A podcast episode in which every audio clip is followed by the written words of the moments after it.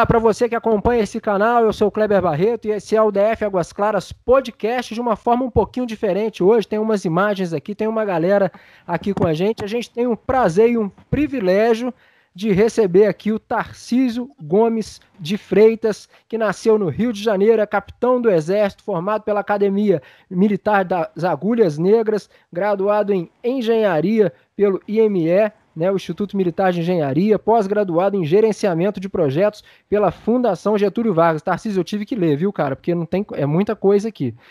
Tudo bem, Tarcísio? Boa tarde, obrigado por você atender a gente nesse chamado no, no meio de um feriado, viu, cara? Boa tarde, Kleber, José Alberto, Camila, todo mundo que acompanha o DS Águas Claras. Prazer grande estar aqui.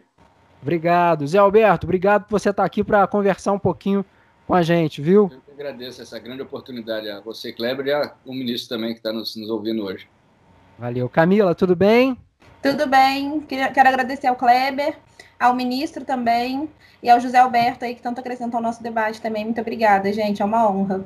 Tarcísio, eu queria te pedir um pouquinho, só para você dar uma explanada para a gente, né, do que está sendo feito no seu trabalho, o que, que você tem é, corrido aí pelo Ministério da Infraestrutura no Brasil até o momento. Bom, vamos lá. Eu acho que primeiro é importante dizer o que, que o Ministério da Infraestrutura faz, né? Muita gente tem dúvida, porque infraestrutura é um termo muito amplo. Exato. É, é, energia é infraestrutura, né? então transmissão, geração, óleo e gás, o transporte do gás natural, é, a mobilidade urbana, o saneamento básico. Mas quando houve a distribuição de ministérios lá atrás, se procurou é, concentrar e distribuir os ministérios por competência. Tudo aquilo que é competência federal ficou no Ministério da Infraestrutura. Então, basicamente, são os transportes, é o transporte rodoviário, ferroviário, portuário, aquaviário. Então, é, o, o, é, o, transporte ficou no Ministério da Infraestrutura. Além disso, a gente trouxe para cá o trânsito. Então, o Denatran, né, que é o órgão central de trânsito, está é, tá conosco. É, aquilo que tem é de competência dos estados, residual dos estados ou competência dos municípios, a competência local, ficou no Ministério do Desenvolvimento Regional. Então, é o caso das políticas de habitação popular, de segurança hídrica, de saneamento, e nós temos no Ministério de Minas e Energia a parte de mineração, energia elétrica, né? Então, é, dentro da energia, tudo que diz respeito à geração, distribuição e transmissão, e também o óleo e gás. Então, feito esse contexto, o que nós estamos fazendo, e desde o início, é tentar reequilibrar a matriz de transportes, né? aumentar a participação do modo de transporte ferroviário, aumentar a participação do modo de transporte aquaviário, para ver se a gente consegue ter um transporte mais barato. Para isso, é necessário muito investimento e a primeira premissa que nós adotamos foi a transferência maciça de ativos para a iniciativa privada. Então, uma grande, um grande eixo de atuação, um grande pilar de atuação são as concessões. A gente tem trabalhado muito isso. Fizemos 29 leilões de concessão de ativos do ano passado para cá, todos bem sucedidos. Então, isso mostra que há um apetite muito grande no mercado pelos ativos de infraestrutura do Brasil, que são bons ativos, oferecem boas remunerações nós temos uma tradição de respeito a contrato. Ah, o segundo eixo de atuação era a conclusão de obras inacabadas. Então, não adianta você querer começar uma obra nova se você não acabar aquelas que já estão em andamento. É, as obras é, inacabadas, elas não geram taxa de retorno, elas não agregam nada para o cidadão. Então, a gente tem procurado concluir obras que estavam paradas há muito tempo. O terceiro eixo de atuação, obviamente, é a manutenção dos ativos. Também a gente, tem que fazer a manutenção daquilo que nós temos. Né? Antes de pensar também em começar um empreendimento novo, é necessário fazer a manutenção daquilo que já existe. É, o fortalecimento institucional é uma coisa importante, então a questão do combate à corrupção, a estruturação é, dos órgãos, né? a, a, a ocupação com postos, dos postos por técnicos, o fortalecimento da regulação, das agências reguladoras, vai ser tão importante também se a gente quer levar a ter um grande programa de concessão, eu tenho que ter a regulação funcionando. Então, basicamente, a gente está atuando nesses eixos. E existiam passivos lá de trás, concessões que deram errado, que a gente também tem que resolver. Então, tem que é, é, eliminar esses problemas. Então, concessões aeroportuárias, como de Viracopos, rodovias onde os concessionários ficaram inadimplentes, não conseguem cumprir seus contratos.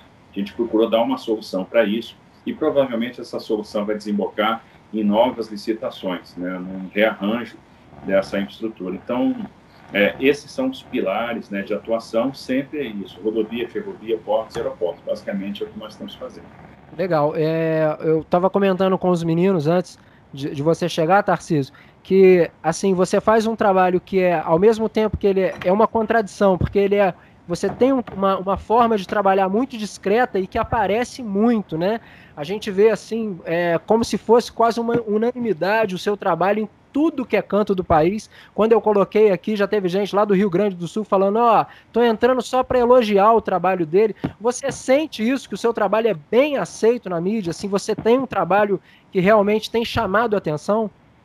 É, na verdade, tem alguns aspectos aí. Primeiro, infraestrutura é uma carência, eu acho que todo mundo precisa. O tema infraestrutura é um tema de convergência, né? Todo mundo quer ver a infraestrutura acontecendo, gera emprego, né? É, melhora a vida do cidadão, diminui o tempo de viagem, reduz acidente. É, a segunda coisa que a gente teve desde o início, a liberdade de montar equipes, né? O presidente Sim. foi extremamente corajoso nisso, rompeu com os partidos políticos, permitiu, então, a montagem de um ministério técnico e nos deu a chance de trazer técnicos. Né? Eu sempre digo o seguinte: eu tenho um time excepcional, eu, eu tenho um craque em cada área. Então, eu tenho camisa 10 jogando em cada uma das secretarias, né? na Secretaria de Postos, na de Aviação Civil, na de Transporte Terrestre, na de Fomento e Parcerias. E, então, a, aí a situação fica muito fácil para mim. Né? Eu, digo sempre que eu sou o pinguim de Madagascar. Eu sou Rio e Aceno. E a galera trabalha. Então, é, é, é mais fácil de, de, ter, de ser bem sucedido. Ô Zé, a única vez que eu vi ele tomando uma pedrada, que o pessoal joga pedra nele mesmo, é quando ele aparece com a camisa do Flamengo. Aí que tem uma divergência. Mas aí Mas tem uma certa razão. Eu confesso que eu gosto. E eu falo, pô, aqui, mais uma coisa boa nesse ministro. Aí tem uma é. certa razão. É, é, assim, é, nesse ponto aí eu vou ser arrogante, né? Não dá Não é, não é. Porque, enfim, Três títulos em dez dias tá demais. Não tem. Você tá com mais saudade de dar uma volta no parque, de fazer uma caminhada ou de ver um jogo do Flamengo? Ah, de ver um jogo do Flamengo, seguramente. Ah. Não tem nem medo de errar. Essa resposta é fácil. Ah, Camila, quer dirigir uma pergunta aí? Manda ver. Eu quero. Eu ouvi o ministro falando agora, né, sobre a liberdade que ele teve de, de montar o um ministério, né, de, indica, de indicação de nomes, etc. E nós estamos aí com mais de um, meio, de um ano e meio, perdão, de governo e nós não ouvimos é, escândalo de corrupção. E sabemos que esse é um ministério muito grande e era também um grande gargalo para a corrupção, por, por questão de ter muita obra, mexe com muito dinheiro. Então, eu queria saber é, se isso se deve também a essa liberdade que ele teve né? É, de, é, é a primeira vez que eu vejo em um governo um ministério tão técnico e um é. governo tão atuante nesse sentido, porque a gente consegue ver, né? A gente pode citar aí depois, é, de maneira muito simbólica, a BR-163, que eu acho que foi assim, uma conquista para todos os brasileiros, e eu imagino que até uma, uma obra que, que mexe com o nosso sentimento, porque estava parada há quantos anos? né, passando de governo em governo. Então, eu queria, primeiramente, né, são duas em uma, que ele falasse um pouco sobre essa questão da corrupção, né, a gente fica muito feliz de um, um, um ano e meio de governo sem nenhum escândalo, e depois que ele falasse sobre a obra da BR-163, porque sabemos da dificuldade devido às condições climáticas, né, do local, é, teve envolvimento do Exército, acredito que muita gente trabalhando junto e com muita eficiência. Então, minha primeira pergunta para o ministro é essa. Bom, vamos lá. Com certeza, o fato de a gente poder montar a equipe é, é fundamental para combater a corrupção. Como é que funcionava antigamente? Cada secretaria tinha um padrinho político. O, parti, o, o partido dominava o ministério, cada secretário respondia a um cacique. Às vezes você tinha até uma situação esdrúxula, isso aconteceu um tempo atrás, de você ter o, o ministério com o partido e uma secretaria com outro partido e aquele secretário não se reportava ao ministro. É, e, obviamente, os interesses são os piores possíveis. Isso fez a diferença. Então, a gente montou gente séria, gente profissional, de carreira, é, que conhece os temas com profundidade, que tem a história do setor, e nós botamos essas pessoas nos diversos postos. Isso faz toda a diferença. E, pela primeira vez, a gente criou, orgânico, na estrutura do Ministério, uma subsecretaria que cuida de governança e integridade. Então, a gente colocou esse tema da integridade, tema da governança, dentro da estrutura é, e com atribuições muito claras no decreto né, que organizou a, a, a, estrutura do Ministério. Essa subsecretaria, chefiada por uma delegada da Polícia Federal, eu tenho, trabalhando com ela, outro delegado da Polícia Federal, um oficial de inteligência da BIM, um auditor da CGU. Então, a gente montou uma estrutura é, e está trabalhando a governança em cima de quatro pilares. É, um deles é o canal de denúncias, né? então um canal rápido, ágil, em que a gente rapidamente apura, mantendo o sigilo da fonte. Né? Nós já é, enviamos 27 notícias crime para a Polícia Federal, de coisas que a gente apura. A delegada e o, e o, outro delegado. A delegada é especialista em combate à corrupção, a delegada Fernanda, né? em crimes de colarinho branco. O delegado Júlio é especialista, é um área de inteligência da PF. Então, isso faz toda a, a diferença. Nós criamos um processo seletivo para dirigentes, então todo mundo hoje que é nomeado dirigente em alguma das posições de comando do Ministério é submetido a um processo seletivo. E antes do nome ser aprovado, passa pelo crivo dessa subsecretaria de integridade para ver se a pessoa não responde o processo, como é que é o passado dela. É uma forma da gente ir se blindando contra a corrupção. É, não quer Legal. dizer que, eventualmente, não aconteça algum caso, mas a gente vai apurar e vai responsabilizar. Mas, graças a Deus, estamos indo bem. Eu acho que essa, esse arranjo institucional e a liberdade que nós tivemos para montar os carros tem sido fundamental. É, com relação à BR-63, bom, aí é, é, um sonho, né? foi uma alegria. Eu lembro que no carnaval de 19, a gente tendo chuvas, né, e a rodovia ainda não pavimentada, nós tivemos, tentamos ao máximo evitar, mas não conseguimos, a situação do atoleiro. E eu lembro que eu saí de casa no carnaval, fui para lá, é, nós chegamos lá, nós tínhamos 50 quilômetros de fila de caminhão parado num sentido e mais 35 quilômetros de fila de caminhão parado no outro sentido. Nossa. Os caminhoneiros estavam lá 10, 11 dias.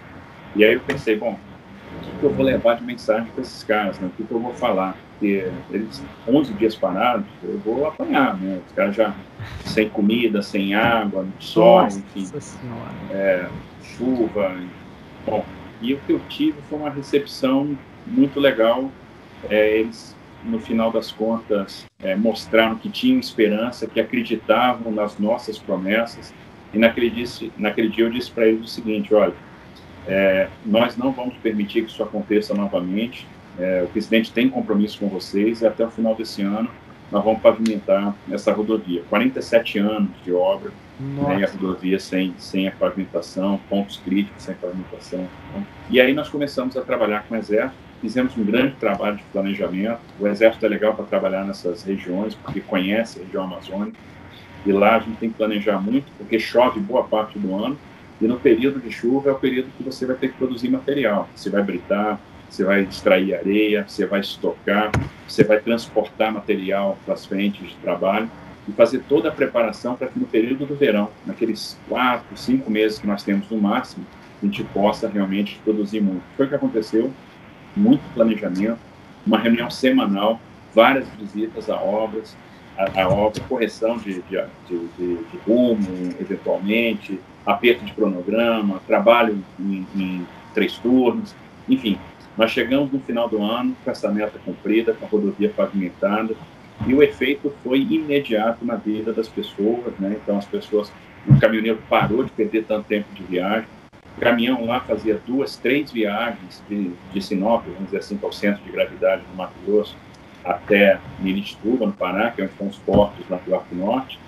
É, e eles passaram a fazer seis, sete viagens por mês. O que aconteceu? O frete caiu 26%, e como eles fazem mais viagem, o ganho também é maior. Então, o caminhoneiro ganha mais dinheiro, passa menos tempo na estrada, é, é, menos tempo de viagem, é mais segurança, e o custo do Brasil caiu de uma forma assim, expressiva e imediata. Foram 26% de redução então, de frete, os portos lá tiveram que se ajustar para acomodar então essa grande chegada de caminhões. Eu acho que é, realmente é um, é um feito, é, dá para ter muito orgulho da conclusão desse empreendimento. Ô Tarcísio, só assim, se continuasse as coisas andando dentro do seu ministério igual ela continua, é, em quanto tempo você acha que você que você fala assim, poxa, o Brasil ia estar tá bom daqui a 10, 15? Quanto tempo que você acha que daria para almejar um Brasil na infraestrutura de uma forma básica aí? A gente trabalha com simulações, né? Então tudo que nós estamos fazendo em termos de projeto sai de um plano, que é o Plano Nacional de Logística. Esse plano é um plano é, matemático, né? Sim. Um plano microeconômico. A gente uhum. é, mapeou todas as origens e destinos do Brasil. Então, verificamos quais são as áreas produtoras, quais são as principais cadeias de, é, de produtos. É, aplicamos modelos econométricos para ver como é que essa como é que a coisa vai se comportar ao longo dos anos, como é que a economia vai se comportar, como é que a... então analisamos o problema sob a perspectiva da demanda, confrontamos isso com a oferta de transportes e verificamos quais são os principais gargalos. E aí nós estamos atuando nesses gargalos com concessão ou com obra pública, justamente para suprir essa nossa deficiência. E as nossas simulações mostram o seguinte: uma mudança muito grande de cenário em oito anos. Em oito anos a gente consegue, por exemplo, sair de uma participação no modo ferroviário na matriz de transporte de 15% para 29%, 30%. Então a gente dobra a participação no modo ferroviário. Isso com mais ou menos 40 bilhões de reais de investimento, todo privado, né, sem um centavo aí de Olha recurso público. É, transporte aquaviário crescendo bastante também, né, chegando perto aí dos 10%, é, até mais, em função do do BR do Mar, que é um programa de incentivo à cabotagem. Então, para a gente usar o grande potencial que nós temos no nosso litoral. A cabotagem nunca se desenvolveu porque ela estava presa às amarras de proteção à indústria naval. Só que nunca se parou para rediscutir a política pública. Vem cá, essa proteção à indústria naval está sendo eficaz? Na verdade, não. Não no que diz respeito à cabotagem. A indústria naval brasileira acaba tendo outra vocação. É o apoio marítimo, o apoio portuário, navegação interior, então a gente bolou um plano onde a gente preserva essa vocação da indústria naval para preservar a indústria nacional, os empregos. O apoio marítimo vai ter um impulso muito grande com a, a retomada dos investimentos no gás. E com relação a, a, então, a cabotagem, a gente libertou, estamos permitindo é, o fretamento de embarcações estrangeiras, zeramos imposto de importação, é, uma série de medidas que vão estimular a cabotagem e fazer com que ela cresça, aproveitando o potencial que nós temos no litoral. E é muito investimento que virá para esse setor e diminuição de custo. Então, esse redesenho, essa reorganização do transporte vai dar seus reflexos e a gente vai começar a sentir isso de uma forma muito mais é, palpável em 5, 8 anos. Muito bacana. Zé, para você. Obrigado. Ministro, é, agora uma, uma, parte que não, dizer, não quer calar nesse período é como é que mudou a atuação do Ministério desde que essa pandemia da Covid atingiu o Brasil? Falo em realocação eventual de recursos, de força de trabalho e mesmo medidas normativas. Como é que o Ministério tem agido nessa urgência? A gente sabe que pega todo mundo desprevenido. É, a Covid foi uma, foi uma, uma, é uma grande crise que acho que surpreendeu todo mundo, surpreendeu o mundo, né? Acho que ninguém estava preparado para isso e a gente percebendo a urgência da, da crise, né? A gravidade da crise, a gente também não podia se omitir então, nós dividimos o, o ministério em, dois, vamos dizer assim. Eu tenho uma parcela da, da minha equipe hoje que trabalha a crise, né, que está por conta do Covid. E tem outro time que trabalha da, o ordinário, né, as missões ordinárias do Ministério. Aquele time que trabalha com Covid partiu em apoio aos outros ministérios. Então, a gente sentiu a necessidade, por exemplo, de apoiar o Ministério da Saúde. A gente pensou o seguinte, bom, é, nós temos, uh, o Ministério da Saúde vai ter uma carga muito grande de trabalho. Vamos tentar aliviar essa carga naquilo que a gente é bom, naquilo que a gente sabe fazer. Então, nós assumimos a logística, né, a logística de distribuição de APIs, principalmente a que vem do exterior. Né? Então, nós fizemos um contrato grande é, para trazer o material da China, né? vai ser uma operação de guerra que vai levar aí seis, oito semanas para a gente buscar 960 toneladas de material, vão ser aproximadamente 40 voos. E aí, a gente tem que conciliar tudo. Por exemplo, eu, eu vivo uma crise do setor aéreo por falta de, de, demanda, né? As pessoas cancelaram viagens, as pessoas Exato. não estão viajando. Então, eu vou aproveitar a crise, já que eu vou pegar o material lá no exterior, para ajudar também as empresas de aviação, porque quando a crise passar, se as empresas morrerem, eu vou ter um outro problema, e é o problema da falta de oferta. E aí, é, de repente sobra uma empresa ou duas, eu vou ter elevação de tarifa. A gente preparou um pacote de medidas para o setor aéreo, com diferimento de pagamento de tarifa aeroportuária. É, nós tivemos aí as medidas provisórias que tratam do estímulo e manutenção do emprego. Nós tivemos o, o, o waiver, né, uma, uma, uma é, a gente está dando mais tempo para a empresa fazer o reembolso de passagens canceladas, medidas para preservar a caixa. Estamos trabalhando com bancos a questão do capital de giro, entramos também na questão da, é, da compra antecipada. O governo é um grande contratador de passagens, então vamos fazer essa compra antecipada. A gente aplica um desconto que seja é, é, é, que caiba, né, que seja é, que caiba dentro do yield da, da, companhia, ou seja, um desconto que seja factível, né, que não mate a companhia depois no, no, médio prazo. É, e a gente vai batendo esse saldo numa conta corrente à medida que a gente for fazendo compra, mas eu dou uma injeção de capital agora. E aí eu vou aproveitar essas empresárias também para fazer, para apanhar esse material no exterior. Fizemos uma cotação internacional, mas é, é, sempre estimulando as empresas a cobrir o preço. Ficamos no final com uma disputa, Sim. TAP, TAM, TAP, TAM, né? Aí eu liguei para o presidente da Latam disse, cara, você tem que baixar seu preço, tem que cobrir a TAP, porque é, a gente quer contratar uma empresa nacional, que é a preservação dos empregos aqui no Brasil, né? É manter as nossas tripulações, os nossos pilotos voando, né? Empregados. Então isso era muito importante. Então nós estamos conduzindo aí a logística, né? Do, juntamente com o Ministério da Saúde, assumimos essa parte, estamos trazendo lá de fora os testes, os EPIs, foram vários voos já algumas semanas que a gente está trazendo material de lá, então esses testes rápidos que foram distribuídos aí para todos os estados, além de APIs que têm sido regularmente distribuídos, e agora nós vamos ter uma grande carga que virá lá de fora.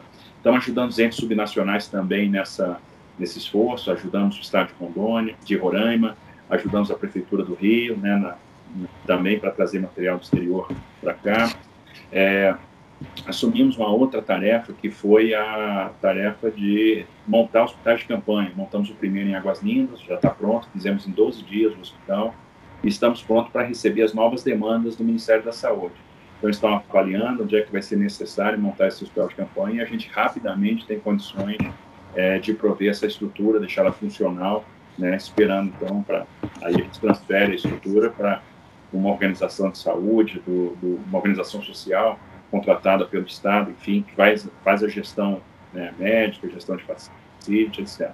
É, teve uma preocupação logo no início da, da crise com a questão abastecimento, porque a gente começou a analisar os decretos estaduais, os decretos eram muito restritivos, então os governadores fechavam o comércio e diziam o seguinte, ó, o supermercado vai estar aberto, mas não adianta, se o transporte não funcionar, não adianta ter supermercado aberto, porque a carga não vai chegar no transporte, no, no supermercado. Então, a gente foi analisando, é, montando um conselho né? de borracharia, ah, borracharia, mecânica, loja restaurante, beira de gasolina, restaurante. Uhum. A gente montou um conselho de secretários de transportes. Fizemos várias reuniões virtuais com todos os secretários e a gente foi ajustando um a um esses decretos justamente para excepcionalizar o transporte, tê-lo como essencial e a gente ir realmente tirando ali, ó, criando exceções, olha, a borracharia, a autopeça, a oficina, o restaurante beira de estrada, que era para o transporte funcionar.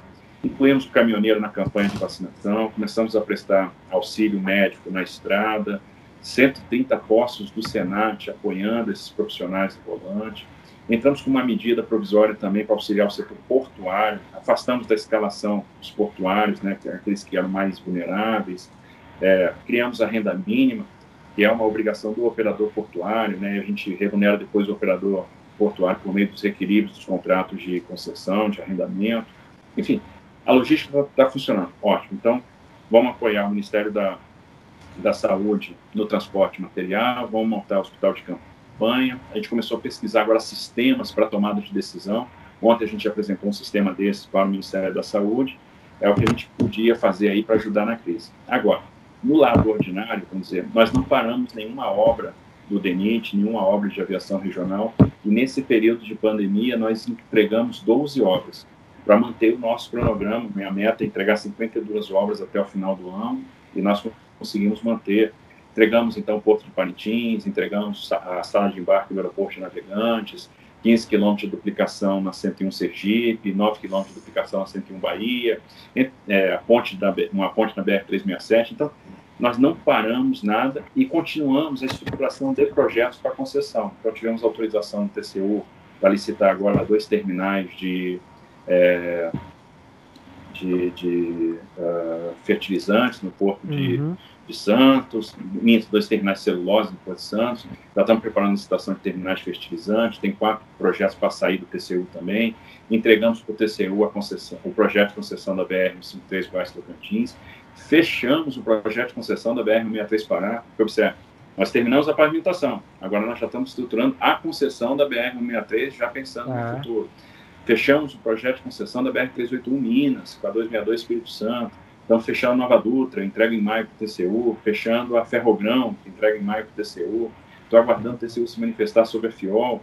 E trabalhamos na elaboração do, do nosso plano aí de retomada, né, que é o, é o Brasil, que foi meio mal compreendido quando ele foi lançado, mas a gente já está conseguindo esclarecer o que, que é isso, que no final das contas é um plano que tem uma vertente regulatória, onde a gente melhora o nosso ambiente de negócio, que é fundamental para trazer investimento, e da outra parte, o investimento calcado no, principalmente no investimento privado, com algumas obras públicas que a gente vai priorizar dentro daquilo que a gente já tem projeto, da nossa capacidade de execução e sem romper nenhum pilar fiscal, que é fundamental para a gente garantir a confiança dos mercados, né, a, a, a trajetória descendente de taxa de juros, que é o que a gente precisa para superar Legal. a crise aí no futuro. Tarcísio, essa questão de rodovia, ferrovia e hidrovia, aos seus olhos, elas têm a mesma importância? É, elas se complementam? Como é que o Ministério da Infraestrutura tem visto isso? E qual, qual que é assim? Existe a menina dos olhos ou não? Todo mundo é visto igual? A gente precisa de todo mundo?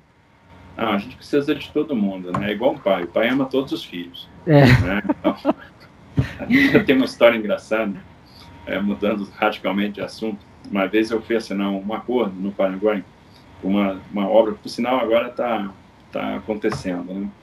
Que é a segunda ponte de Foz.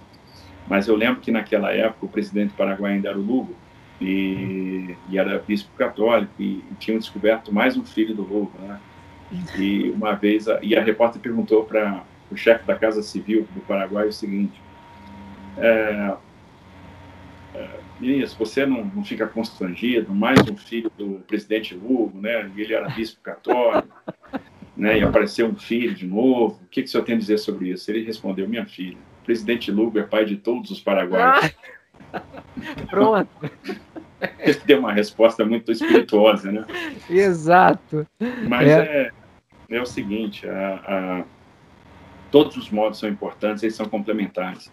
A, todo mundo fala, puxa, precisamos de ferrovia, precisamos de ferrovia, precisamos mesmo.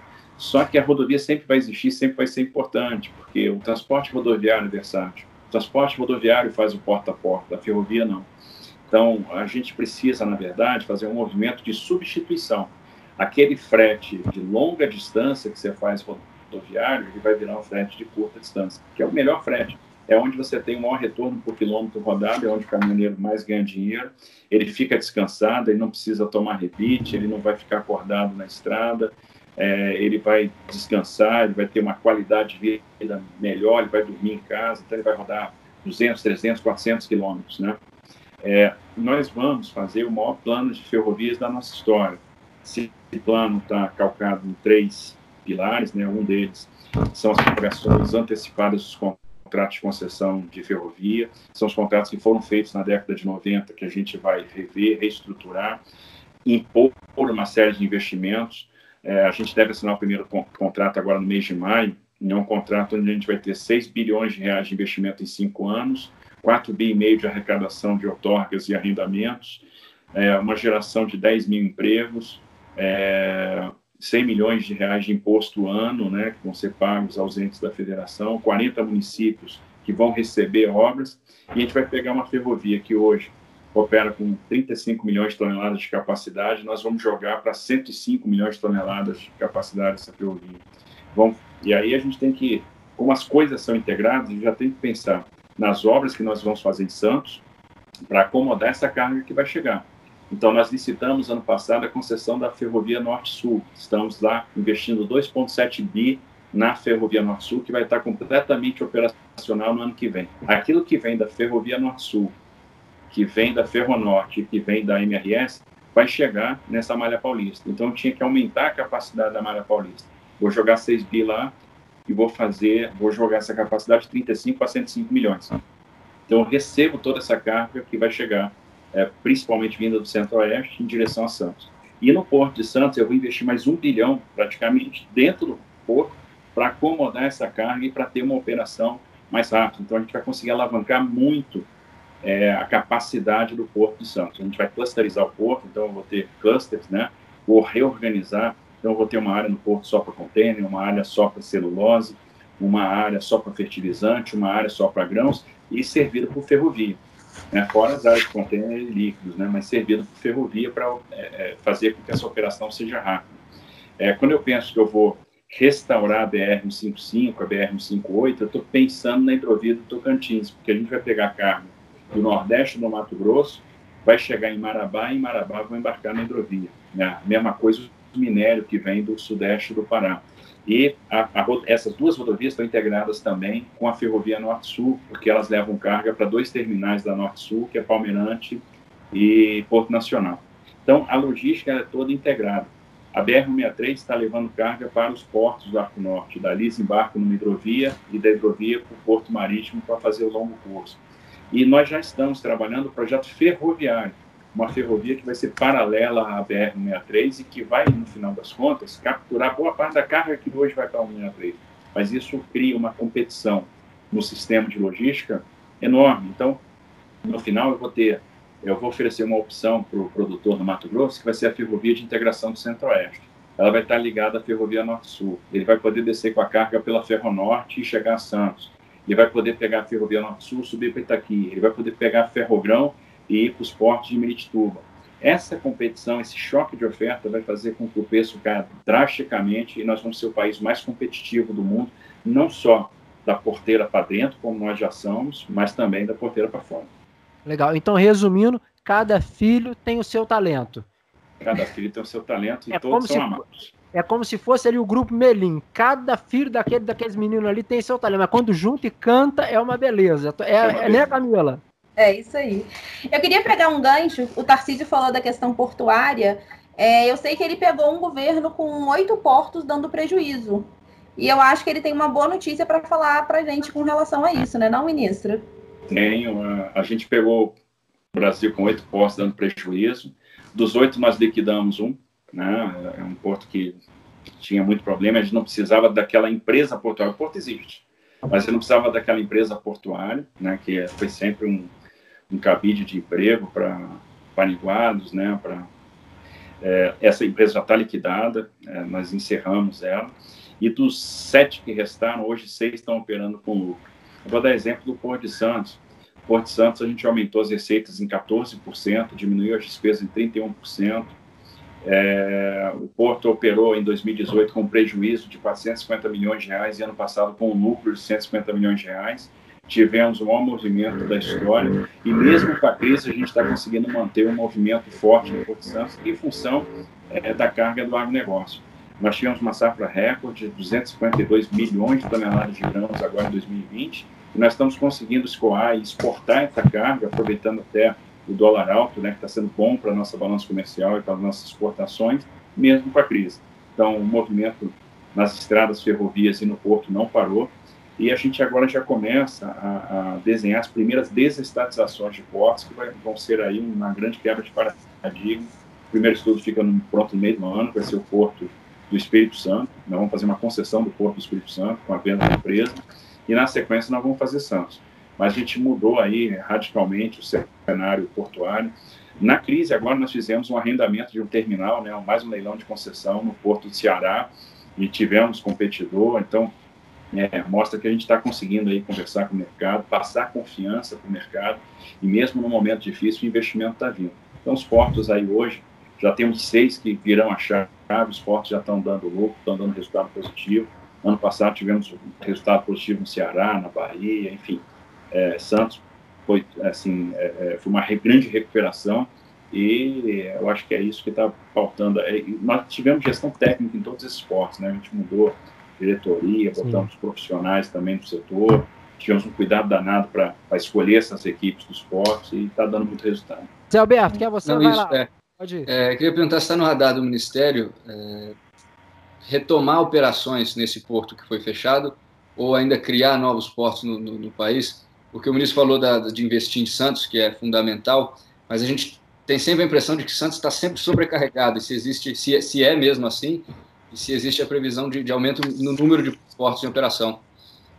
É, eu acho que aí nós temos que dar uma boa notícia também. Além dos terminais públicos, né, além das empresas públicas portuárias, hoje nós temos os terminais privados. Então nós temos feito aí grandes autorizações para terminais privados. Vamos anunciar uma grande agora, muito proximamente, vai ser no Espírito Santo. Ano passado, nós fizemos 29 autorizações e essas 29 autorizações vão gerar 3,8 bi de investimento no setor portuário. Isso é tão significativo que, só para ter uma ideia, hoje 67% da carga movimentada no Brasil é movimentada em terminais privados. Então, eles já superaram em muitos terminais públicos. Então, observe que a gente pensa, Santos é o maior porto do hemisfério sul. Porto público, ano passado, movimentou 134 milhões de toneladas. Mas, no conjunto, os terminais privados já superaram em muito o movimento desses portos públicos. Né? Então, já são responsáveis por dois terços da carga movimentada no Brasil. Na verdade, o porto, a empresa portuária que foi desativada foi a Companhia Docas do Maranhão, então ela foi liquidada, ela não existe mais, mas o porto existe, é o porto de Itaqui, e é o sexto maior porto em movimento do Brasil. Do lado do porto de Itaqui, a gente tem um terminal privado gigantesco, que é o terminal da Ponta da Madeira, que faz a exportação do minério da Vale que vem é, de Carajás. Então, assim, é, é, a, o, e o porto funciona muito bem. Hoje tem uma empresa lá que está é, com, a, com o governo do estado, nós delegamos o porto para o governo estadual, eles têm feito lá é, a gestão e essa gestão tem funcionado, o porto é eficiente, mas a, a, nossa estratégia é passar todos os terminais também, todos os portos para iniciativa privada. A gente vai começar pelo Espírito Santo, a gente vai começar por Santos na sequência, né? É, vamos fazer esses dois portos nesse período que nós temos, que é o que é possível fazer. Não adianta eu chegar, não, vou passar tudo para iniciativa privada, porque a gente precisa de perna, precisa de tempo. Existe uma questão também que é a preparação para a venda, porque é, há passivos que precisam ser resolvidos. Para a gente conseguir dar esse passo, a gente teve que fazer um grande arranjo para recuperar o fundo de pensão dos portuários, que era um fundo que estava insolvente, caminhando para a liquidação, e a gente percebendo que a liquidação ia ser uma coisa muito ruim, muito negativa, inclusive para os trabalhadores, em função da perda de benefícios. A gente fez aí um grande movimento, um grande esforço para fazer a recuperação financeira desse, desse fundo de pensão, e aí são passivos que a gente vai eliminando. A partir do momento que a gente elimina passivos, né, resolve problemas de judicialização, a gente vai tornando esses ativos mais atrativos e é, preparando eles realmente para passar para iniciativa privada. Iniciativa privada vindo vai trazer governança, a gente acaba aquele, com aquele problema da dominação política, mas aí eternamente, porque é, não tem o perigo de um próximo governo a coisa voltar. É, a gente traz gestão, a gente traz recursos, a gente traz investimento e aí o aumento de capacidade, a competição entre terminais. O Brasil ganha muito com isso. Eu queria que o ministro falasse um pouco mais. Eu sei que um dos grandes objetivos, eu já vi ele falando isso em outras entrevistas, é com relação a buscar uma matriz de transporte mais equilibrada, né? Ele até já falou isso aqui hoje. Eu queria saber se tem é, algum setor, como que será feito esse aporte, né, em questão de distribuição disso, né? É, existem setores onde ele vê uma necessidade maior, não sei se talvez o ferroviário, que muito se fala, né? Queria saber em, quais setores, como que vai ser feito esse aporte, aonde que ele vê uma necessidade maior de empregar capital. É, na verdade, assim, é, todos os setores têm uma demanda de capital. Agora, é claro que é, alguns setores a gente consegue trazer o capital privado. Então, o que, que vai acontecer nos próximos anos? A gente vai, por exemplo, passar para iniciativa privada todos os aeroportos da Infraero. São 43 aeroportos hoje. Na verdade, 41. A gente vai relicitar dois que já estão com iniciativa privada, mas que deram problema, né? O de Viracopos e de São Gonçalo do Amarante. Então, quando a gente é, coloca na mesa, são 43 leilões de aeroportos que nós vamos fazer nos próximos anos. Quando a gente passa a 43 aeroportos para iniciativa privada, ou seja, transferir toda a rede infraero para iniciativa privada, a nossa missão não acabou, porque eu vou ter que aportar recursos agora no interior do Brasil, nos aeroportos de menor porte, naqueles aeroportos da aviação regional, nos aeroportos da, da região amazônica, né, do interior do Amazonas, do interior do Mato Grosso do Sul. Aí é aeroporto, aeroportos importantes, é, é Dourados, é Irunepé, é Parintins, né, é o Iapoque, enfim tem uma série de, de, de, estruturas que vão ter que receber a nossa atenção e lá a iniciativa privada não vai chegar.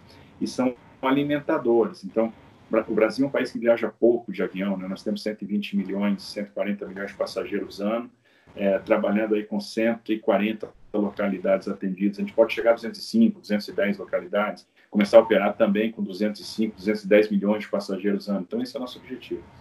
É, quando eu penso no setor rodoviário, eu vou conseguir fazer 17 mil quilômetros de concessões de rodovias, e isso vai representar mais de 100 bilhões de reais de investimento privado em rodovias. Mas existem aquelas rodovias também onde o setor privado não virá. É o caso, por exemplo, da, da, da 367 Minas, que é importante, que atende uma área que é o Vale do Jequitinhonha, que é a região de menor IDH de Minas Gerais, ou a BR-319, que liga Porto Velho a Manaus, que é uma rodovia importante para integrar o Amazonas com o resto do Brasil, que já foi pavimentado. Ela foi pavimentada na, na década de 70, em 78 se concluiu essa pavimentação e se perdeu essa pavimentação. Por incrível que pareça, a gente tem essas coisas no Brasil. É, a 364 Acre, que é uma rodovia importantíssima para o Acre, juntamente com a 317. Então, são rodovias onde o setor privado não virá. E a gente precisa, então, complementar o esforço privado com o aporte de capital público, mas são rodovias importantes para os sistemas econômicos daqueles estados, para a integração, para a conectividade, né, para é, esse, é, vamos dizer, o equilíbrio aí é, nacional, para a distribuição de riquezas. Então, é necessário que a gente tenha esses equipamentos funcionando e a gente então vai dosar. O que a gente prevê para os próximos anos são mais ou menos aí uns 280 é, bilhões de investimentos, sendo que 250 privados e mais 30 bilhões públicos. Inclusive, eu queria aproveitar para perguntar, o Maurício mencionou a, a aviação regional. O Brasil, nessas dimensões que a gente tem, quase continentais, é, a aviação regional ainda é muito é, precária, vamos dizer assim, muito cara também. Qual que o senhor avalia que é o principal gargalo nesse momento da aviação regional no, no país? É algo que realmente não, não, não vai ter um grande espaço, porque é caro e aí a gente privilegia rodovia e ferrovia? Como é que, como é, que é? Como é que o senhor vê isso? É, a gente tem alguns problemas estruturais, né? A, gente precisa levar uma agenda de trabalho para favorecer a, a, aviação regional. Quais são e aí você tocou num ponto interessante, né? Por que, que a aviação regional não se desenvolve? Basicamente, nós temos alguns problemas. Um, é, excesso regulatório, né? Nós temos uma regulação que é impeditiva, uma regulação que virou intervenção, que asfixia determinadas empresas, asfixia a aviação agrícola, a aviação experimental, o táxi aéreo. Então, eu preciso, primeiro, de uma grande agenda de simplificação regulatória. Essa agenda de simplificação está na vertente ordem lá do nosso plano para o Brasil. Então, eu preciso simplificar a regulação. Segundo grande problema no Brasil é o preço do combustível de aviação. Então, a gente precisa atuar para diminuir o preço do combustível. E a, a gente atua nesse, nessa questão de duas formas: reduzindo tributos, né? Então, nós fizemos uma grande campanha aí, conversando com vários né? governadores de estados, para reduzir o ICMS sobre o querosene de aviação. Obviamente, essa redução de, de ICMS, ela, ela tem que ter uma contrapartida. A contrapartida é justamente mais movimentos. O que eu perco na arrecadação né, do ICMS em função da redução do tributo, eu ganho no número de abastecimentos em função do aumento de movimentos que a gente vai impor quando faz essa redução. É, a outra questão é combater a exclusividade na distribuição. Hoje nós temos um mercado brasileiro que está muito concentrado na mão de poucos distribuidores e se criam aí várias barreiras de entrada para novos distribuidores. Então é fundamental que a gente tenha, né, que a gente atue nessa questão do combustível. Nós estamos com uma agenda de trabalho para melhorar a regulação para baixar o preço aí do combustível, né? principalmente combater essa concentração de distribuição. Nos aeroportos grandes, isso é um clássico, porque foram feitas estruturas de tancagem de dutos é, pela, pela iniciativa privada, mas que há muito tempo elas já estão completamente amortizadas. E essas estruturas, elas são, é, é, é elas acabam hoje é, funcionando como se elas fossem de exclusividade daquelas distribuidoras. E aí se estabelece uma barreira de entrada para outros distribuidores. É isso que a gente tem que combater. E o terceiro ponto é infraestrutura. É, é, tem que prover a infraestrutura aeroportuária no interior para que as empresas possam chegar. Porque, observe, é, até para que elas tenham uma uniformidade de aeronave. Não é toda empresa, por exemplo, que vai ter um ATR. Às vezes, no portfólio da empresa, só tem um jato. A empresa, principalmente, que a gente quer atrair Brasil, ela não vai operar com dois tipos de aeronave por causa da questão da, da manutenção, por causa da questão logística. Então, tem que preparar os equipamentos no interior para que eles também possam receber esse tipo de, de aeronave, a gente fala, é, a gente chama né, de mudança de categoria dos aeroportos. Então, eu vou ter que transformar aeroportos 2 Charlie, por exemplo, em aeroportos 3 Charlie. Então, são aeroportos que hoje voam turbo-hélice, vão ter que passar a voar jato. Para fazer isso, eu vou ter que eliminar interferências, melhorar a pista, aumentar o comprimento de pista, trazer equipamentos. Então, fazer investimento em infraestrutura. Se a gente atacar esses três pontos, regulação, preço de combustível e infraestrutura, eu consigo desenvolver muito a aviação regional. Legal. Pessoal, eu vou abrir rapidinho aqui só para ler algumas, alguns comentários do pessoal que está perguntando. É, o Diogo, ele fala assim, por que não utilizar as forças e os presos para as obras sendo menos custos pra, para o Estado? O Exército faz isso, né? Então vamos ficar na questão dos, dos presidiários. É, o Exército já trabalha, a questão do Exército é, é uma questão interessante, pelo seguinte, é, e aí eu falo com alguma propriedade de quem teve 17 anos no Exército e foi engenheiro do Exército, né? Mas o Exército ele faz no tempo de paz aquilo que ele vai da mesma forma que ele vai operar na guerra. Então ele precisa se capacitar. E quando a gente aí é, é, é, é casar os esforços, quer dizer, eu preciso fazer uma obra, é, chamo o Exército, o Exército assume aquela obra, né? Então ali eu tenho uma capacitação, é, o pessoal está treinando na paz, né? Está tá sendo empregado. E isso funciona também como o melhor primeiro emprego que existe, porque às vezes você incorpora um jovem de 18 anos, um jovem do interior, é, ele toma contato com a engenharia, então ele vai virar chefe de campo, ah, ele vai, vai, virar auxiliar de topografia, ele vai virar operador de máquina. Então é um, é um jovem que vai sair pronto para o mercado. Então, quando acabar aquele período ali no Exército, ele vai ser com certeza empregado aí na construção civil. Então, funciona muito como primeiro emprego. Então, mas tem uma, uma, uma limitação operacional, não dá para você atribuir também uma quantidade muito grande de obras para o Exército. O Exército não tem a perna para fazer é, muita coisa, então você tem que manter aquilo que você vai atribuir para o Exército dentro da capacidade operacional de cada um dos seus batalhões. Né? É, então, e, sempre é uma parcela pequena de obra, então você acaba transferindo. Mas a gente, o Exército faz sempre com muita qualidade, é um campo aí largo de, de treinamento. A questão do preso, é, assim, é uma questão de política pública, tem que ser pensado, né? Eu não, o grande problema é como você vai executar uhum, claro, o controle é. desse pessoal, porque normalmente as frentes de trabalho são é, muitas vezes são afastadas, né? Você é, como é que você é, é, de repente parece uma solução mais barata, mas vai sair mais caro em função da estrutura de vigilância que você vai ter. Então, primeiro, você vai ter uma mão de obra que você vai ter que qualificar também, é, vai ter que treinar, né, em que você não vai confiar, você vai ter que ter uma estrutura de vigilância, enfim. É, eu, não, eu, não, tá eu não sei como operacionalizar isso, mas é uma coisa, Entendi. obviamente, que também pode ser estudada além de, de outras implicações legais, né? Assim, okay. é, como fazer isso, porque de qualquer forma ali você teria que ter uma questão de voluntariado, querer fazer isso, e no final a, a, o presídio está num lugar, a obra está no outro, né? Isso, é. Diferente do batalhão que você pega uma companhia e desloca.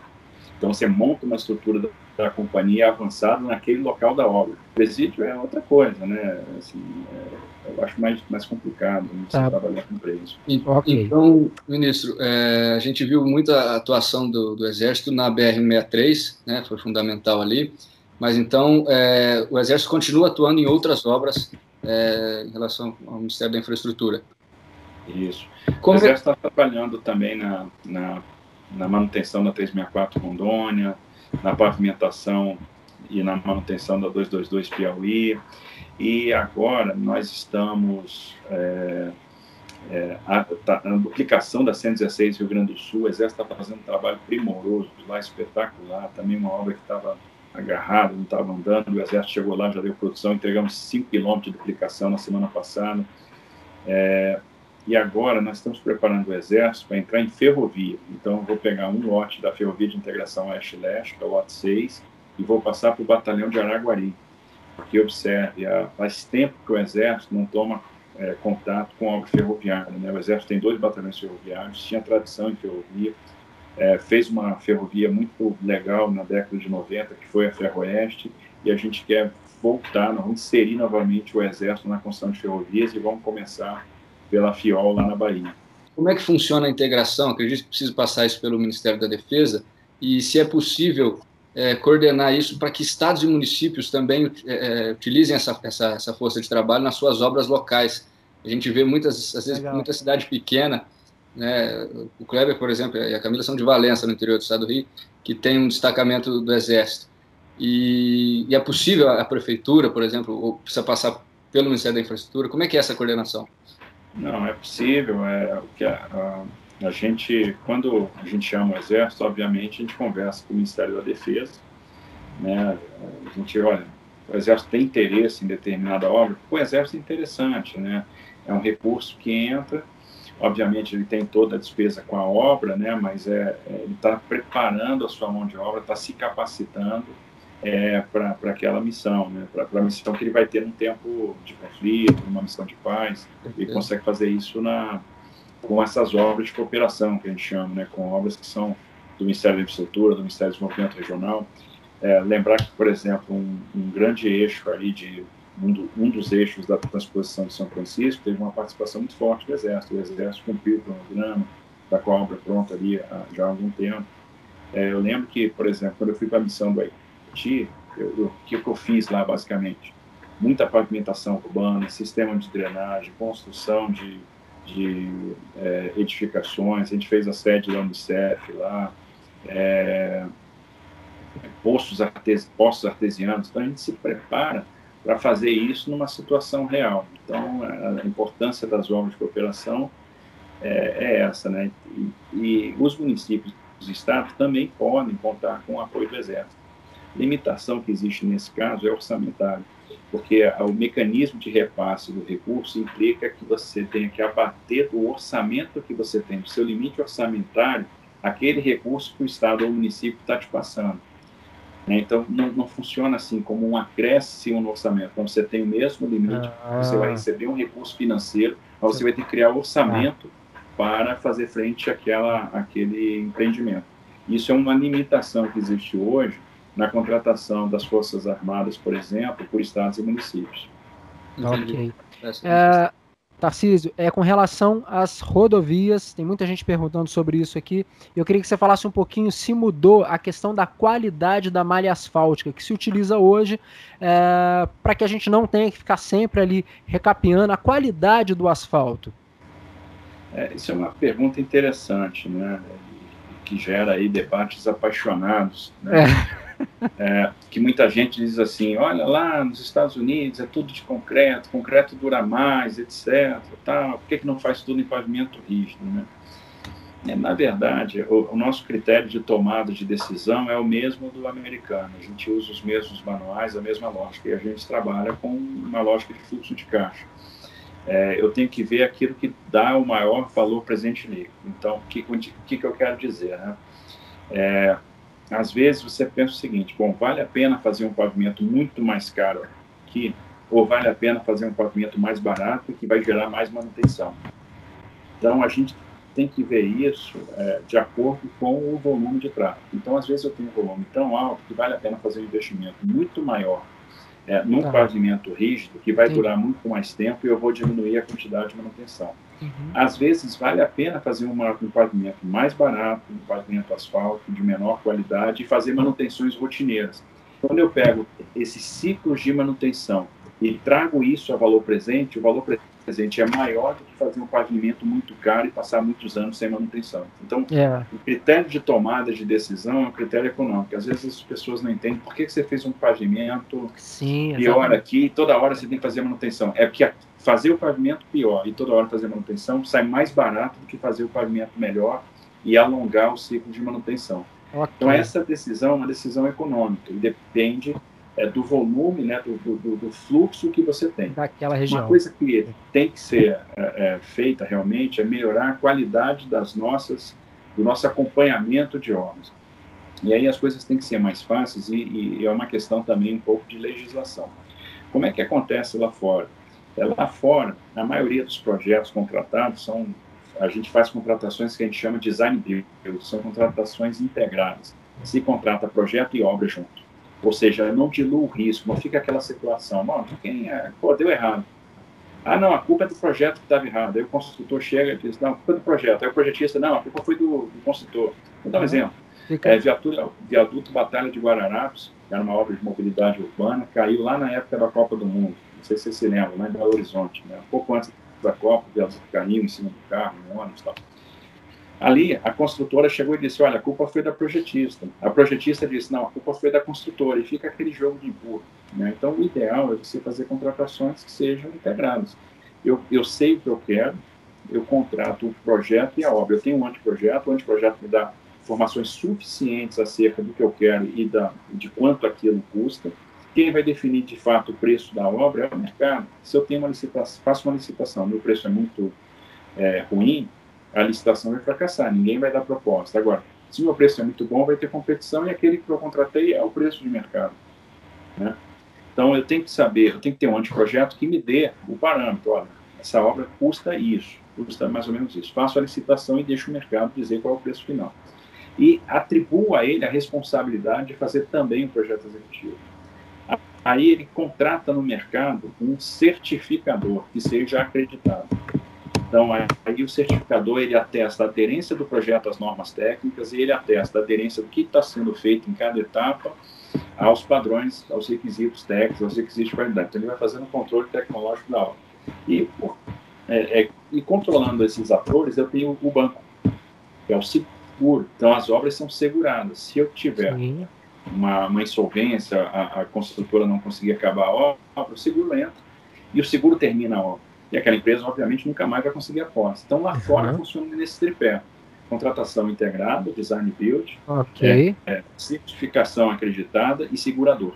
Aqui a gente não tem isso, né? A legislação ela tem muitas brechas. Você contrata um seguro garantia, é, o, o, o, contratado ele sempre consegue atribuir à administração a responsabilidade pela, pela não execução do seguro. Uhum. Ele diz sempre que você concorreu para o sinistro e, e isso não funciona e você acaba gastando uma energia muito grande com fiscalização, dinheiro jogando, você joga dinheiro fora, você contrata empresas de supervisão que muitas vezes lá no campo elas não fazem o controle tecnológico. Então você tem um problema de qualidade.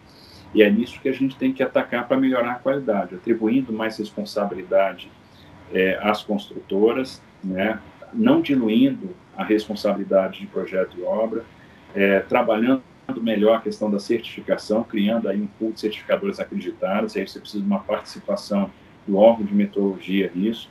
Você precisa melhorar a questão do seguro, né? Então, inclusive da legislação para não deixar essas brechas e que a, a, o, o, o, segurador realmente acompanhe o que está sendo feito no campo e assuma a responsabilidade pelos sinistros, ou seja, deu errado.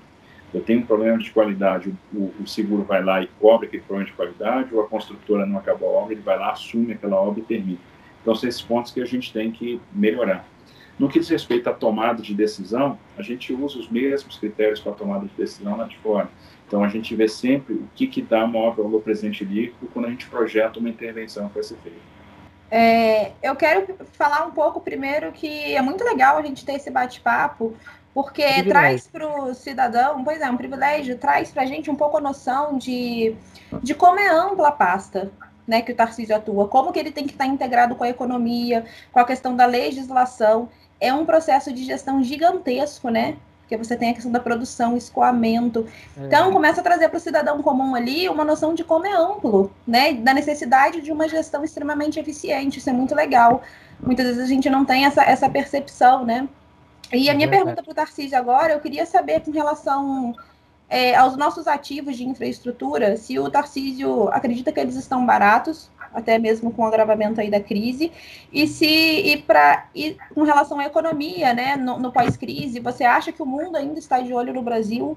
Como que você vê essa retomada aí pós-pandemia? Oh, pera aí, rapidinho, só antes do Tarcísio responder. Tarcísio, fala pra gente um pouquinho o que, que são os ativos. Às vezes o pessoal não são termos, tem termos muito técnicos que às vezes as pessoas não entendem. É, os ativos são justamente esses equipamentos, né? É a estrada, é o porto, é o aeroporto, é a ferrovia. Então, esses equipamentos são os nossos tá. ativos, né? São, são, esses, são os bens públicos da infraestrutura, né? É, essa pergunta é bem interessante é a pergunta que em todo fórum aí de, de investidores ela é feita, né? É, eu acho que é a grande dúvida de todo mundo hoje. Vem cá, e aí? O programa de concessões vai seguir? Os investidores ainda mantêm apetite? O ativo vai ficar muito, muito barato? A gente vai vender mal?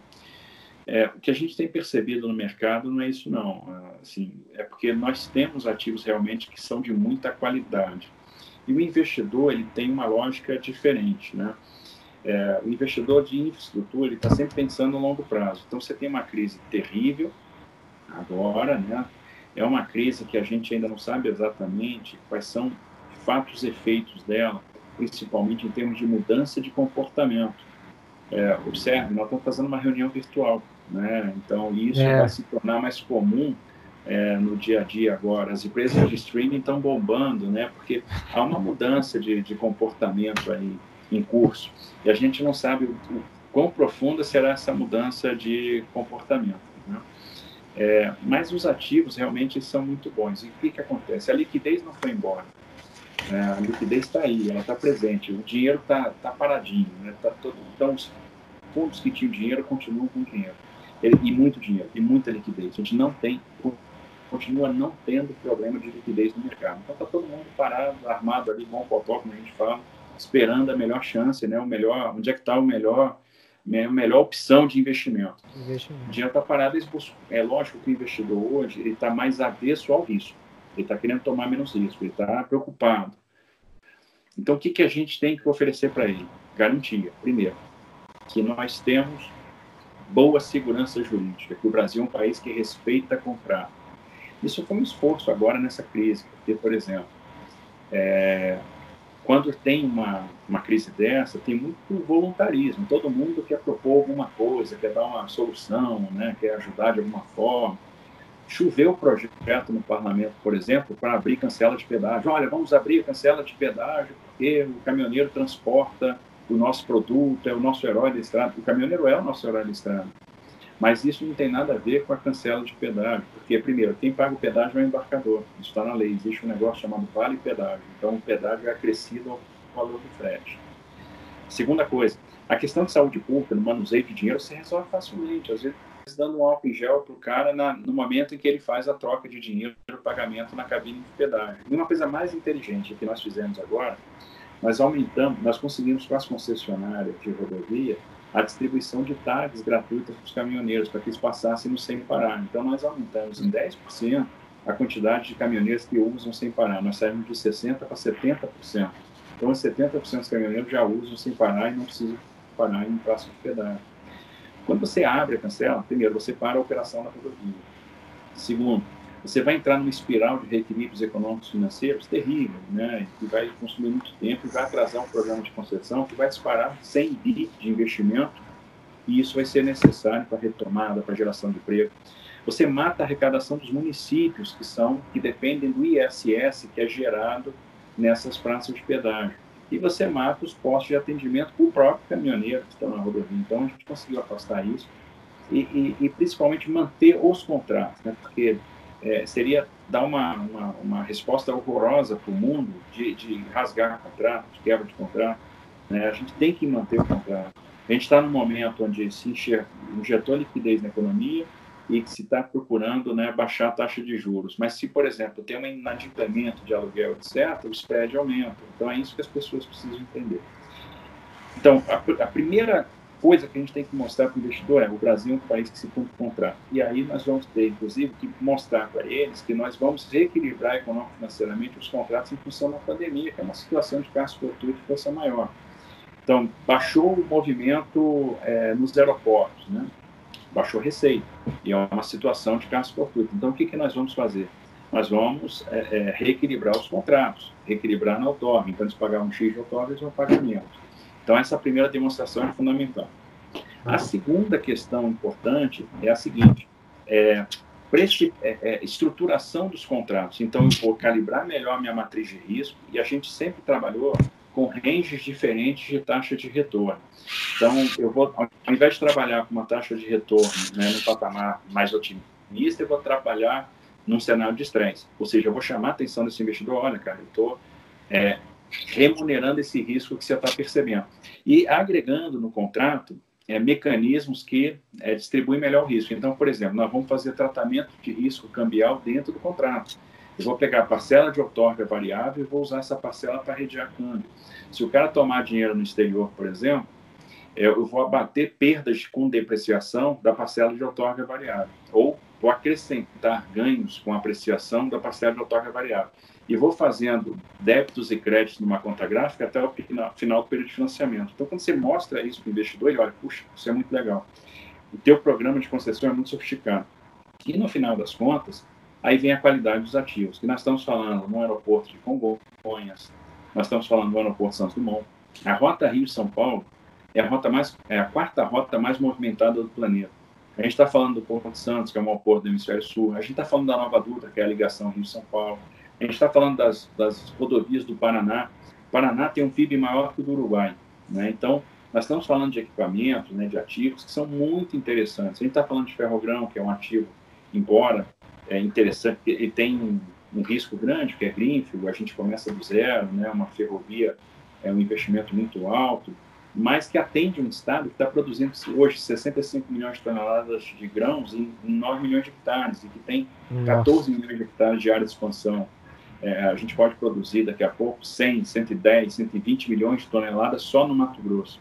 Então, é uma ferrovia que vai ter carga, ela já nasce com demanda, então é um projeto que faz muito sentido. O investidor enxerga essas coisas, ele está olhando longo prazo, ele quer que a gente mostre que o Brasil é um país onde se respeita contrato, que a gente dá segurança jurídica e que os modelos são bons, né? que a gente consegue equacionar e equilibrar é, a distribuição de risco. Fazendo isso, eles virão. Eu tenho conversado aí com fundos de investimento com frequência e todos têm dito a mesma coisa. Né? Nós estamos esperando, estamos prontos para entrar.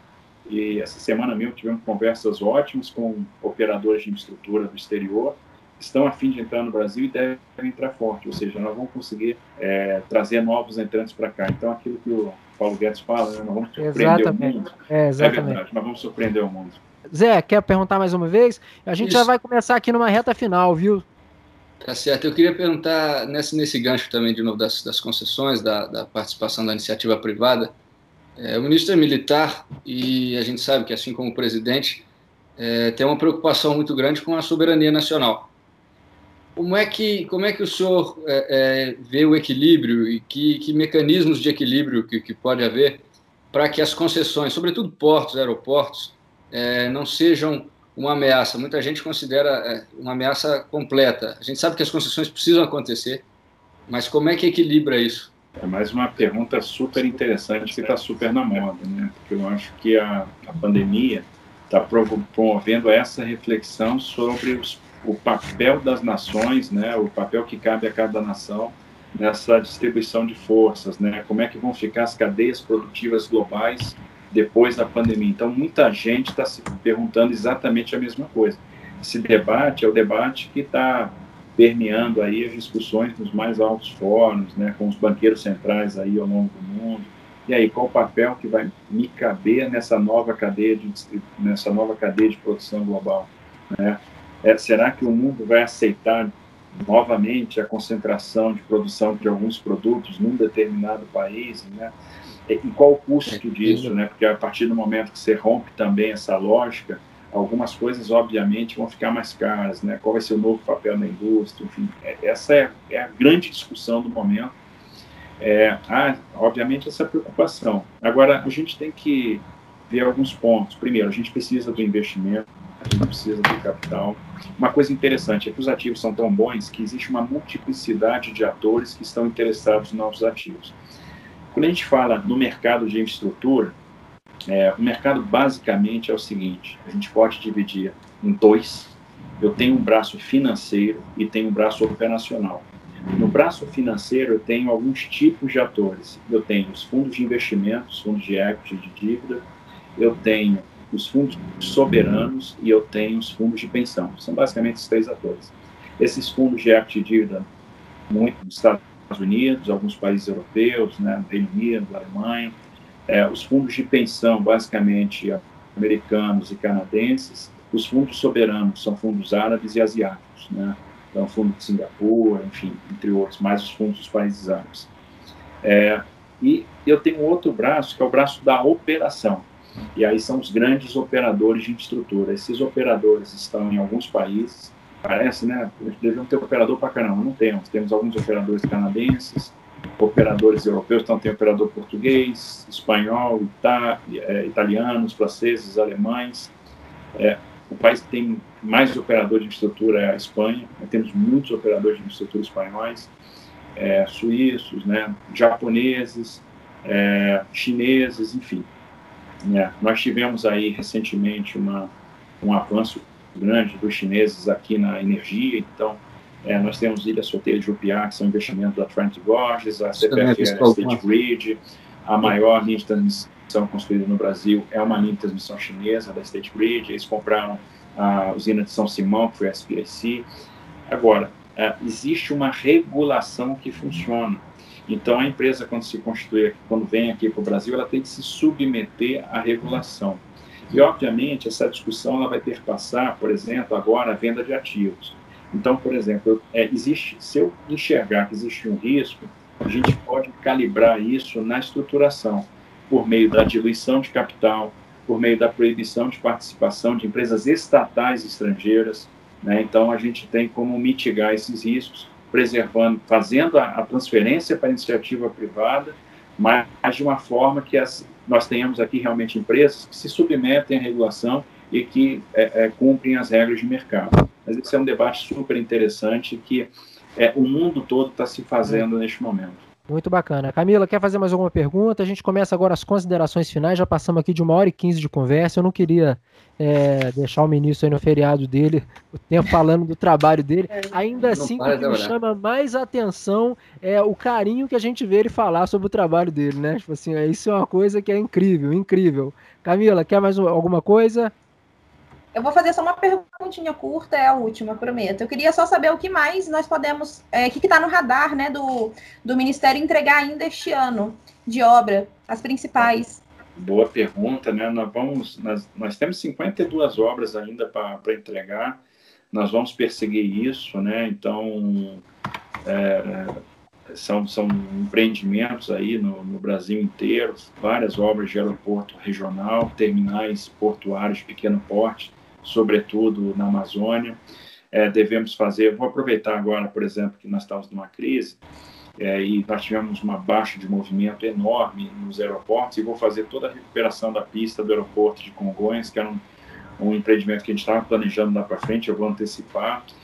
A gente vai botar lá uma camada porosa de atrito, que é para melhorar a aderência, né? então uma questão de segurança. Nós fizemos isso ano passado no Santos Dumont, foi, fizemos com sucesso, uma obra que levou 28 dias é, né, e a gente conseguiu transferir a operação toda para a pista auxiliar naquele, naquele período, então conseguimos fazer sem fechar o, o aeroporto. É, nós temos aí alguns segmentos importantes, por exemplo, fizemos a 163 parar até Midituba, mas agora eu quero levar ela até Santarém, avançar mais na 230, na Transamazônica, entregar aí mais, mais 30, 35 quilômetros de duplicação na 381 Minas, isso é fundamental, porque aí eu começo a preparar a a 381 para concessão. A concessão ela já prevê a conclusão dos lotes 7 e 3.1, que são os dois lotes que estão em obra. Então, eu aporto dinheiro agora nesses dois lotes e faço a concessão.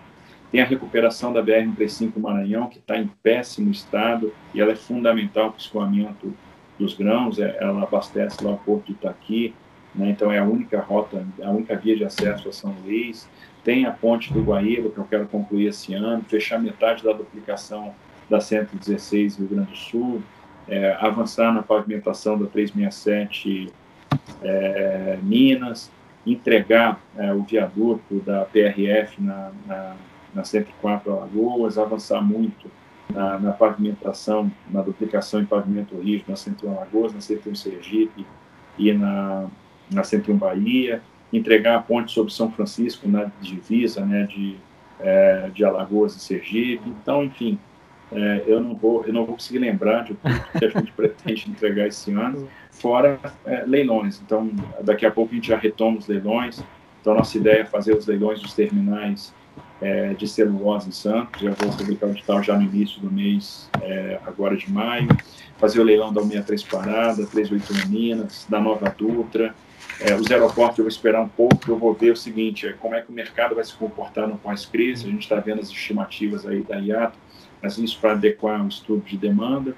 É, o leilão da ferrovia de integração Oeste-Leste, o leilão da Ferrogrão, enfim, é, acho que nós temos coisas boas, e eu tenho certeza que aí o ano de 2021 mesmo a gente decola, porque aquilo que eventualmente ficar represado, é, ou a gente perder de cronograma, a gente avança em 2021. Então, tendo que daqui até 22 nós vamos ter muitas entregas de infraestrutura e caminhar naquilo que está planejado. Nós vamos seguir exatamente o plano. Zé Alberto, só a última pergunta então para a é. gente encerrar. Vamos lá. É certo, então. Obrigado, Kleber. É, então a, a, última pergunta aqui do nosso lado, do, dessa questão do, do futuro mesmo. É, o Ministério da Infraestrutura tem um grande projeto, participa muito de um grande projeto Pro Brasil, que é de geração de emprego, de injeção de, de recursos, mas a gente sabe que, e é bastante importante, mas a gente sabe também que tem uma questão delicada com o Ministério da Economia. E o senhor e o ministro Paulo Guedes têm um bom trânsito, um bom diálogo. É, o que, que o senhor espera desse, desse diálogo agora, que está sendo já tá, é, mantido, mas como é que ele, como é que ele evolui para que o Ministério da Infraestrutura consiga é, é, executar esse, esse plano, mas sem que o Ministério da Economia também fique sobrecarregado? A, é outra pergunta interessantíssima, né? E desculpa acabar com uma pergunta um pouco mais. É, não, é super atual, super importante. Tem que acabar sorrindo, né? Mas... É, o, esse, o projeto Pro Brasil é um projeto importante, a gente está super alinhado com o ministro Paulo Guedes, né, que é um grande professor, né? A gente é, sempre que escuta, né, a gente presta atenção, anota o que ele fala, porque a gente aprende todo dia, né? É, a ideia do Pro Brasil, o Pro Brasil tem duas frentes, uma frente regulatória é uma frente que a gente vai, a gente aproveita o momento para gerar um engajamento social.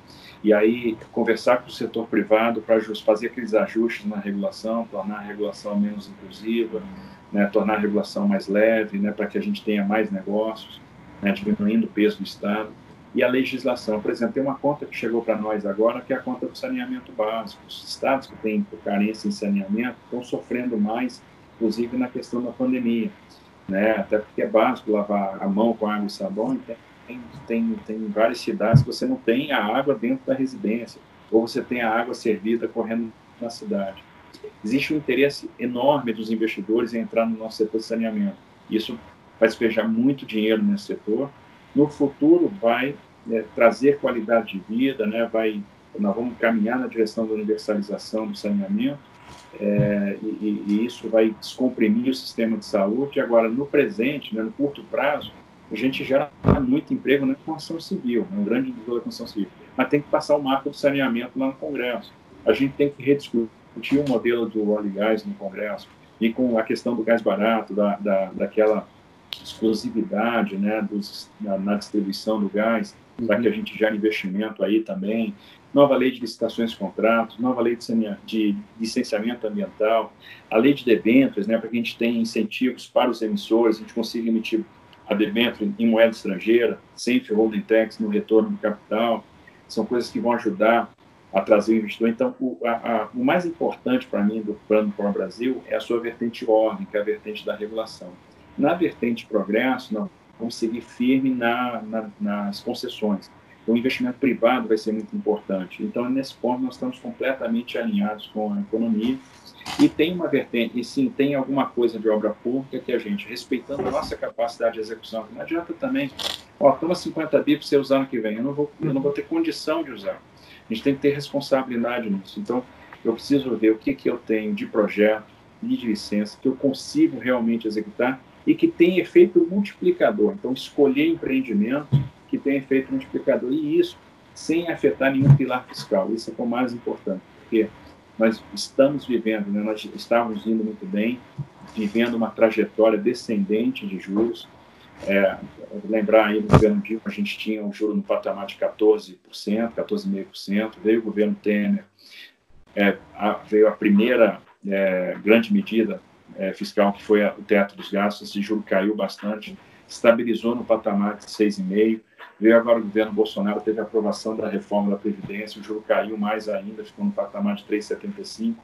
E a partir do momento que a gente tem o compromisso e mostra o compromisso da solvência firme, que a gente vai continuar fazendo reforma, a gente vai pegando aquela curva de juros futuro e vai jogando para baixo. Cada ponto que a gente reduz na taxa de juros é espaço fiscal que a gente gera, são 60, 80 bilhões a menos de pagamento de juros. E isso é fundamental para que a gente possa é, ter o recurso para fazer essas obras que tenham um efeito multiplicador, e no final das contas, a gente vai é, rediscutir prioridades dentro do governo. Então, a gente consegue executar um plano que vai gerar emprego, que vai ter uma, um efeito imediato, porque as próprias concessões não têm um efeito imediato. Elas têm um período de uh, aprovação de projeto, licença e obtenção de funding, né? são emissões de debêntures, é, obtenção é, do, do, do, é, do, do recurso nos bancos, etc., que a gente não carrega o investimento nos primeiros dois anos. A gente acaba tendo investimento forte a partir do terceiro ano de concessão. É, e a gente vai, enquanto isso, fazendo alguns investimentos em obras públicas dentro do espaço fiscal, dentro do regime do teto, respeitando todos os pilares fiscais. Isso é uma coisa que está super acordada com a economia é, e, tem, e vai ter um efeito econômico. E mais, a gente se comprometendo a fazer aquilo que de fato a gente tem condição de fazer, aquilo que tem projeto, que vai ter um efeito mais imediato. E gerando o bom humor com é, as concessões, né? fazendo concessão que vão, aí ao longo do tempo, aí a gente está pensando nos próximos 30 anos, gerar investimento pesado. E fora isso, algumas privatizações importantes, né, que vão trazer também recurso aí para o Tesouro, vão dar esse alívio e nos permitir manter a rota. Então, nós não vamos sair da rota. Como o Paulo fala, a gente estava no, no, trilho, apareceu um incêndio, saímos do trilho, fomos lá para ver um incêndio, a gente volta para o trilho agora e vamos embora. Então, é, é, é, essa linha que a gente vai seguir.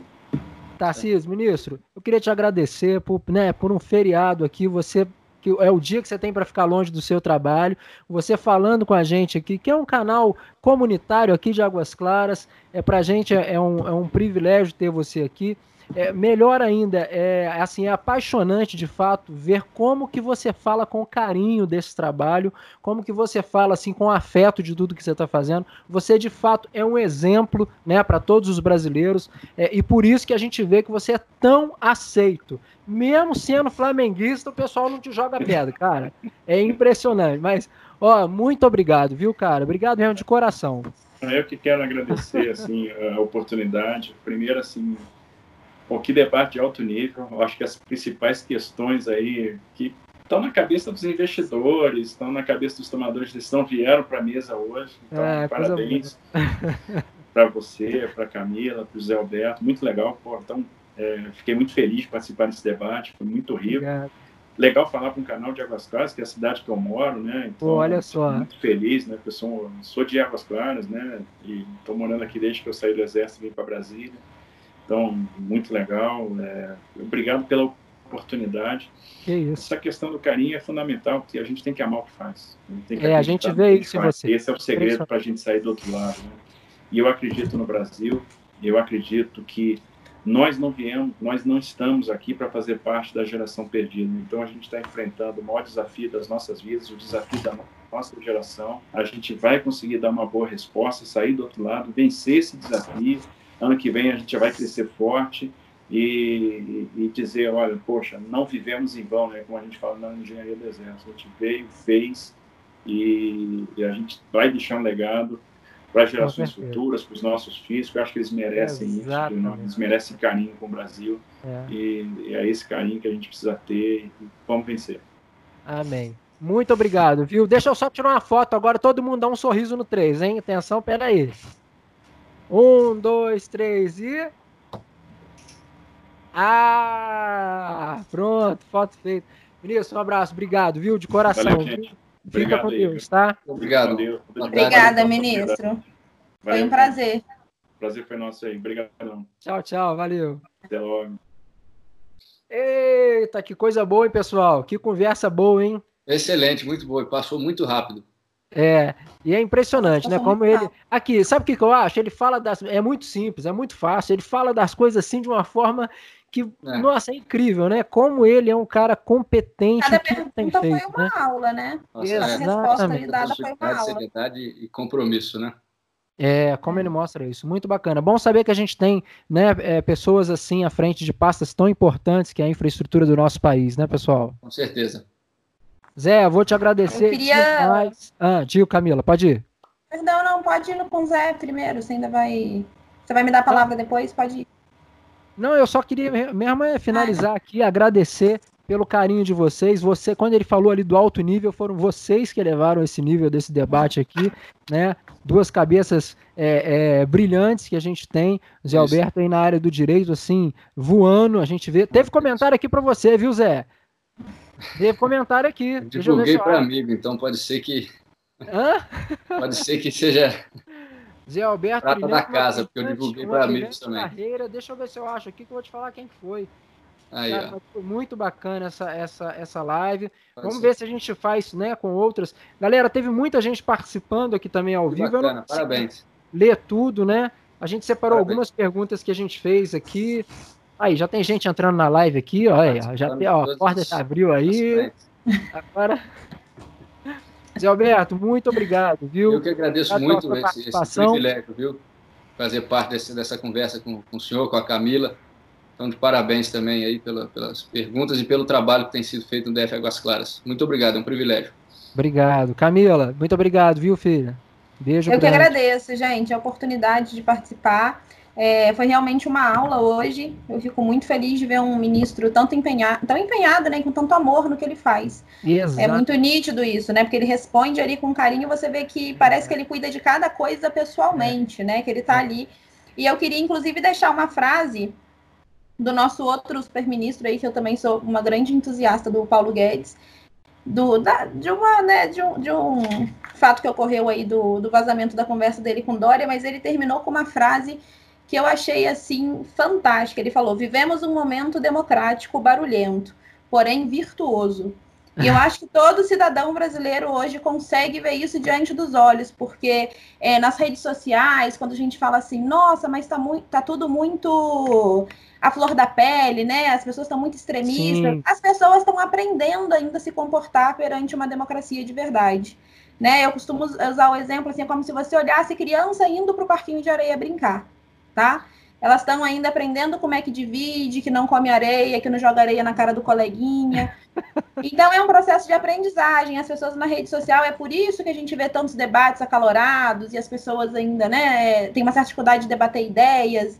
Mas isso vai passar, porque a gente está num processo de aprendizagem e eu fico muito feliz. Eu sou uma grande entusiasta desse governo como um todo né? Tem erros, tem pontos a, a serem criticados, mas eu sou uma grande entusiasta, eu vejo é, infinitamente mais pontos positivos. E Legal. eu tenho certeza que eles vão entregar em 2022 um governo muito melhor do que eles pegaram lá atrás. Eu não tenho é. dúvida disso. E o legal ver é que mesmo diante dessa, dessa, desse cenário todo que a gente vive, é, esse entusiasmo, a, o que vem à frente, né? Esse olhar otimista pelo que vem, né? É verdade a gente percebe no Tarcísio também um patriotismo muito grande, né? Que é perceptível em outros ministros, né? A gente vê que eles são, são, são patriotas Sim, é. ali. E isso acaba é, emanando para o povo também. Você, você pega um pouco disso também, você se sente ali patriota. E é isso que faz uma pátria forte. Né? Exatamente. É, é, o desejo ali de lutar pelo seu país, pelo seu povo. É, então, eu acredito que isso é um divisor de águas para a gente. Eu fico muito feliz de de estar tá viva para ver isso, assim, é, é uma alegria. Olha, pessoal, a gente vai encerrando por aqui. Para você que ficou com a gente até agora, muito obrigado. Foi um grande prazer nessa tarde ter essa aula né, com o senhor ministro Tarcísio Freitas. É, e eu vou deixando aqui um convite. Toda semana a gente faz a Semana do Brasil, que é exatamente um resumo das principais notícias que aconteceram pela semana. E a gente sempre tem a mesa aqui. José Alberto Furtado e Camila Barreto está sempre por aqui para debater esses assuntos. Então acompanhe com a gente nas principais plataformas de áudio, né, de podcast. Então se, se você tem aí o, o, iPhone no podcast mesmo, no Android também tem aí o Deezer, tem o, o Spotify. Spotify. Enfim, várias plataformas aí que você acompanha é, esse nosso trabalho aqui de tentar ajudar a, a, aos esclarecimentos que, como a Camila diz, a gente está aprendendo, está amadurecendo ainda, e que bom que a gente já está nesse estágio, né? Logo depois a gente vai ter aí umas conversas mais maduras, é, mais menos polarizadas e com certeza com, somando aí melhores resultados para o nosso país. Pessoal, muito obrigado. Bom resto de feriado para vocês aí, viu? Obrigada, gente. Foi um prazer. Grande abraço. Um abraço. Valeu. Tchau, tchau.